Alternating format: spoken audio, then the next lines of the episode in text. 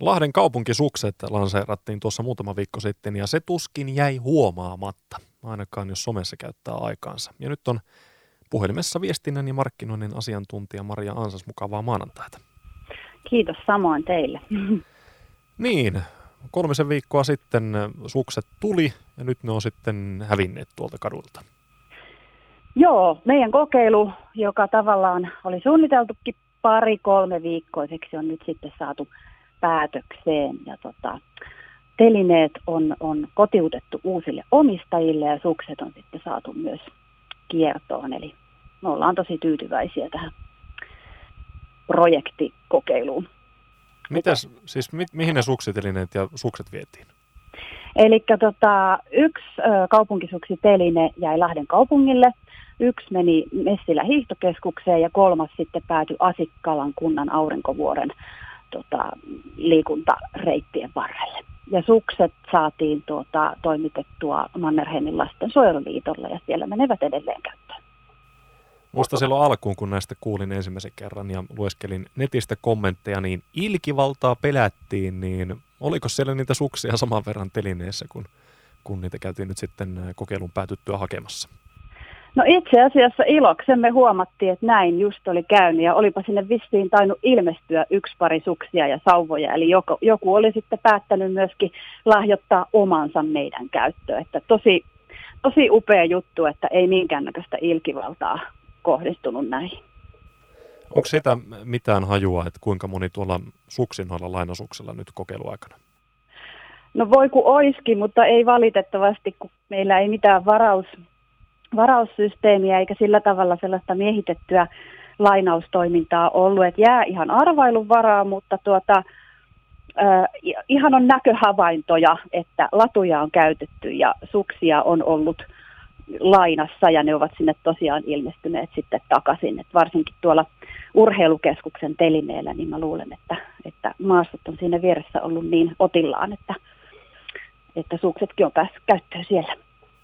Mulle tuli just tuossa yksi ilta vastaan siinä Felmanin puiston kulmilla, ilmeisesti rantakartanolta lähtenyt rouva, ja siinä painettiin ihan kadulla, kun oli, oli justiinsa satanut lunta, mutta sinne ihan tehtiin siis latujakin.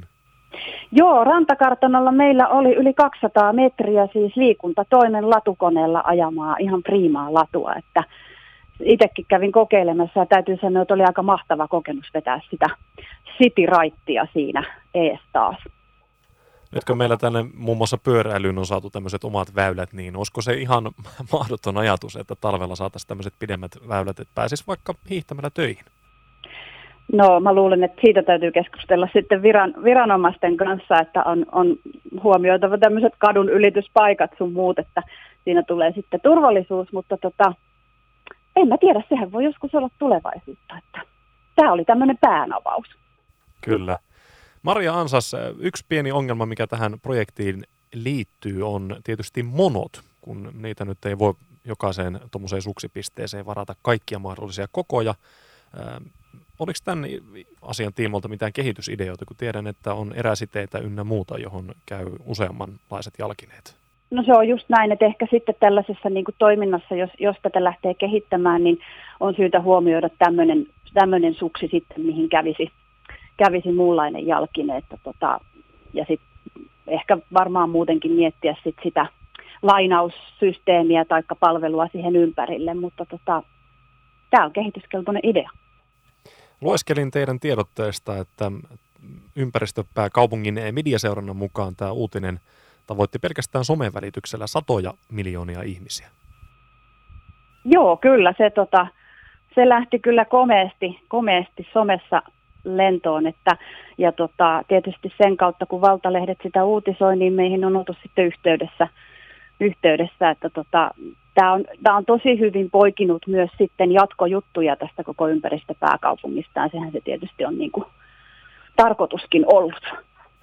Tämä toteutus täällä päässä, niin tämä ei hirveästi kyllä euroja vienyt, että välineet on hankittu täysin niin kuin kierrätyskeskuksista ja, ja paikallinen puusetta on valmistanut noin noi telineet, että sanon, että, että niin kuin mediahuomion, mediahuomio versus panos täällä päässä, niin kyllä me jäätiin saama puolelle ehdottomasti. Hieno tempaus kaiken kaikkiaan. Ja mitäs nyt sitten, onko tulossa jatkoa ja milloin mahdollisesti? Onko tässä ympäristöpääkaupunkivuotena jotain vastaavia projekteja suunnitteilla?